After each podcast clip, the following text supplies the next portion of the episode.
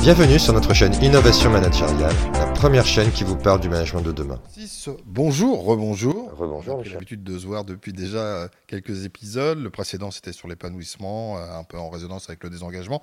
Là, on va s'intéresser euh, à, à l'assertivité. et il y a une phrase qui est très importante. Je crois que tu dis on a le droit d'éprouver des émotions ou de ne pas être d'accord, mais ça ne doit jamais être une raison pour créer des tensions. Les mots sont forts. Oui, parce que j'ai remarqué qu'en entreprise, dans mon vécu, euh, il y avait beaucoup de tensions, qu'on le veuille ou pas, et que beaucoup de personnes m'exprimaient, en tout cas dans, mes précédentes fonctions, le fait de ne pas se sentir respecté, le fait de ne pas pouvoir s'exprimer librement.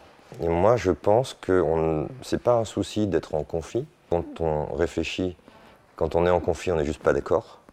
Ce qui n'est, de mon point de vue, pas acceptable, c'est de se manquer de respect.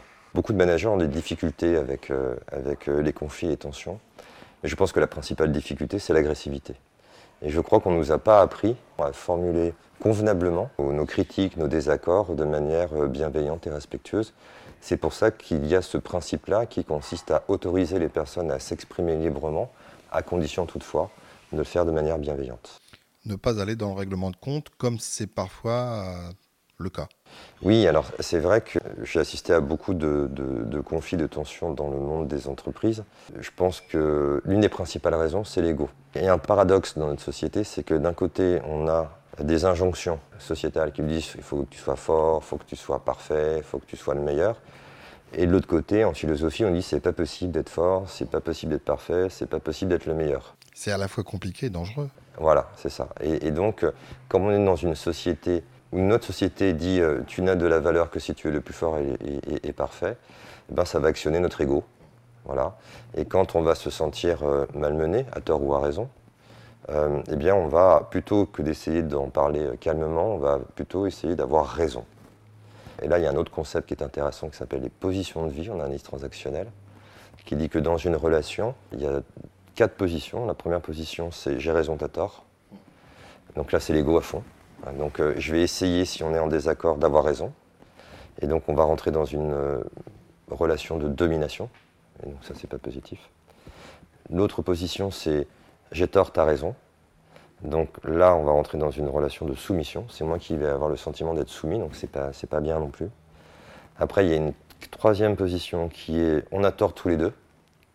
On n'arrive pas à trouver une solution. Et donc là, c'est la démission. Et puis il y a une quatrième position qui est proposée par le modèle qui, qui, nous dit euh, j'ai raison, tu as raison. Bon, ça c'est intéressant, mais ce n'est pas le sujet. Moi je propose une autre formulation qui consisterait à dire ça, donnerait quoi si j'entrais en relation avec quelqu'un avec qui je suis en désaccord en me disant j'ai pas forcément raison et il n'a pas forcément tort. Je, garde mon point de vue, mon ressenti, mes pensées, mais j'ouvre la possibilité que peut-être euh, euh, j'ai pas forcément raison. Ah, c'est intéressant parce que les managers ont, je pense, je crois, une idée très négative du conflit. Ça leur fait peur, rien que le mot conflit, alors que ça peut être une base sur laquelle on peut travailler. Oui, complètement. Euh, c'est-à-dire qu'on on sait très bien, il y a beaucoup de sondages qui l'évoquent, hein, que ce que détestent le plus les managers, c'est les conflits ne sont pas à l'aise.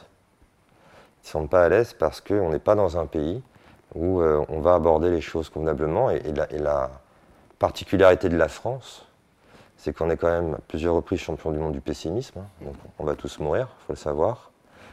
quelle planète allons-nous laisser à nos enfants, les effets secondaires du Covid, etc. Donc on est pessimiste. Et en plus, on est extrêmement critique. On est des râleurs. Donc euh, euh, essayer de trouver des solutions dans le tension dans un pays comme ça, c'est plus compliqué que dans d'autres cultures. Tu, parles de d'autres cultures. Est-ce que ça peut être lié également, euh, j'allais dire, à la manière dont on s'exprime, les injonctions? Par exemple, euh, quand euh, euh, on, pourrait dire, quand on dit fait mieux, il y a peut-être d'autres façons de dire fait mieux que ce côté un peu caricatural. Oui, il y, a deux choses. C'est vrai qu'on ne nous a pas appris l'assertivité. Hein. L'assertivité, c'est quoi? C'est tout simplement exprimer un besoin dans le respect de l'autre. Et, on a ce qu'on appelle des injonctions. C'est encore un concept d'analyse transactionnelle. Euh, des injonctions qui sont des mots d'ordre sociétaux. On dit voilà, dans la vie, il faut être fort, il faut être parfait, il faut euh, faire plaisir aux autres, etc. Qui est plutôt une bonne intention, mais le problème, et, on rejoint un peu ce qu'on avait évoqué avec le pourquoi on change de niveau d'existence, c'est que si on accorde trop d'importance, ces injonctions peuvent nous mettre en difficulté. Par exemple, si mon injonction c'est je dois être parfait, si j'accorde trop d'importance à ça, eh bien, je vais être moins tolérant vis-à-vis des autres, je vais plutôt tendance à, avoir, être critique vis-à-vis d'eux, à être critique vis-à-vis de moi-même, voir ce que certains appellent la psychorigidité. Et, et, ça, ça peut se comprendre, mais pour pouvoir avoir une relation sereine au sein des entreprises, il faut éviter d'aller dans ces excès-là. Et pour éviter d'aller dans ces excès-là, la réponse, c'est de se faire des messages permissifs. C'est-à-dire, euh, je me permets d'être moins euh, parfait, moins fort, etc. Donc, par exemple, si on a une personne qui est animée par le fait d'être parfait et que ça frôle la psychorigidité, c'est qu'elle se dise euh, je, m'autorise à faire du mieux que je peux, par exemple. Ça, c'est la première des choses. Donc, il faut apprendre à, s'émanciper un peu de ce que la société, finalement, nous, renvoie. Hein. Puis il y a une deuxième chose en tant que receveur. Quand un manager dit euh, tu n'as pas bien fait les choses, euh, il est fréquent que le collaborateur le vive mal. Tout simplement parce que le collaborateur ne l'a pas pris au bon niveau. Quand un manager dit tu n'as pas bien fait les choses, il s'adresse euh, aux compétences. Donc tu n'as pas été compétent. Mais il est fréquent que le collaborateur l'ait pris au niveau identitaire. En fait, le collaborateur va se dire il, me, maltraite, il me, remet en cause mon identité, euh, et ça, ça s'appelle les niveaux logiques. Et ce que je viens d'évoquer, c'est la confusion des niveaux logiques qui, a été proposée par Robert Litz. C'est un peu comme pour les enfants. On ne dit pas à un enfant tu es méchant, on dit à un enfant ce que tu as fait est méchant, pour dissocier, pour ne pas malmener l'ego. Donc l'utilisation du tu euh, ou, du je est quand même très importante. Ça peut avoir un sens euh, énorme au niveau relationnel. Oui, bien sûr, parce que on a appris ça avec la communication bienveillante. Pour pouvoir être assertif, il faut être capable de s'exprimer euh, librement euh, dans le respect de l'autre. Et on a remarqué qu'il y avait une différence entre l'utilisation du je et du tu. Si je veux, par exemple, dire à quelqu'un, parce qu'elle arrive en retard en réunion, si je lui dis euh, tu ne m'as pas respecté, c'est un jugement. Et donc ça va actionner une attitude de défense. Et donc qui dit défense dit attaque, et là on va plus s'en sortir, et c'est ce qui génère des tensions. Alors que si je lui dis je ne me sens pas respecté, je ne fais qu'exprimer un ressenti, et la personne en face ne le vivra pas comme étant un jugement, comme une attaque personnelle, et sera moins dans une attitude de défense, même en général, je pense qu'elle sera plutôt dans une attitude de, discussion, comment tu l'as vécu, pourquoi tu l'as vécu, etc. Alors la façon de parler, de dire les choses, et puis la façon aussi d'écouter, d'écouter l'autre sur ses ressentis, ça aussi c'est primordial. Oui, c'est très important, et, c'est pour ça qu'il faut, euh, faut vraiment qu'on apprenne euh, à tout le monde, euh, manager, parce que j'en remarque qu'on forme les managers à ces techniques-là, mais on ne forme pas les salariés, on ne forme pas les collaborateurs. C'est comme un couple, hein, c'est comme une danse. Si je forme qu'un sur deux, eh ben, je ne suis pas convaincu que ça va marcher. Le, feedback est super important parce que ça permet de, faire grandir et d'améliorer la relation. Mais j'ai remarqué que même si je formule convenablement un feedback, je ne vais pas empêcher l'autre de ressentir une émotion négative. Et dans les entreprises, il y a toutes les émotions. Il y a de la peur, de la colère, de la tristesse, il y a de la joie, et, j'ai remarqué qu'on ne nous a pas appris à comprendre les émotions. J'ai juste une petite note. Alors je vais faire celui qui est expert, mais c'est pas vrai. Et je vois qu'en face de feedback, il y a marqué fenêtre de Johari. Oui, oui, parce que en fait, euh, la fenêtre de Johari, c'est un modèle qui est assez intéressant parce qu'il nous permet de comprendre que euh, je ne peux pas progresser si je n'ai pas le retour de l'autre.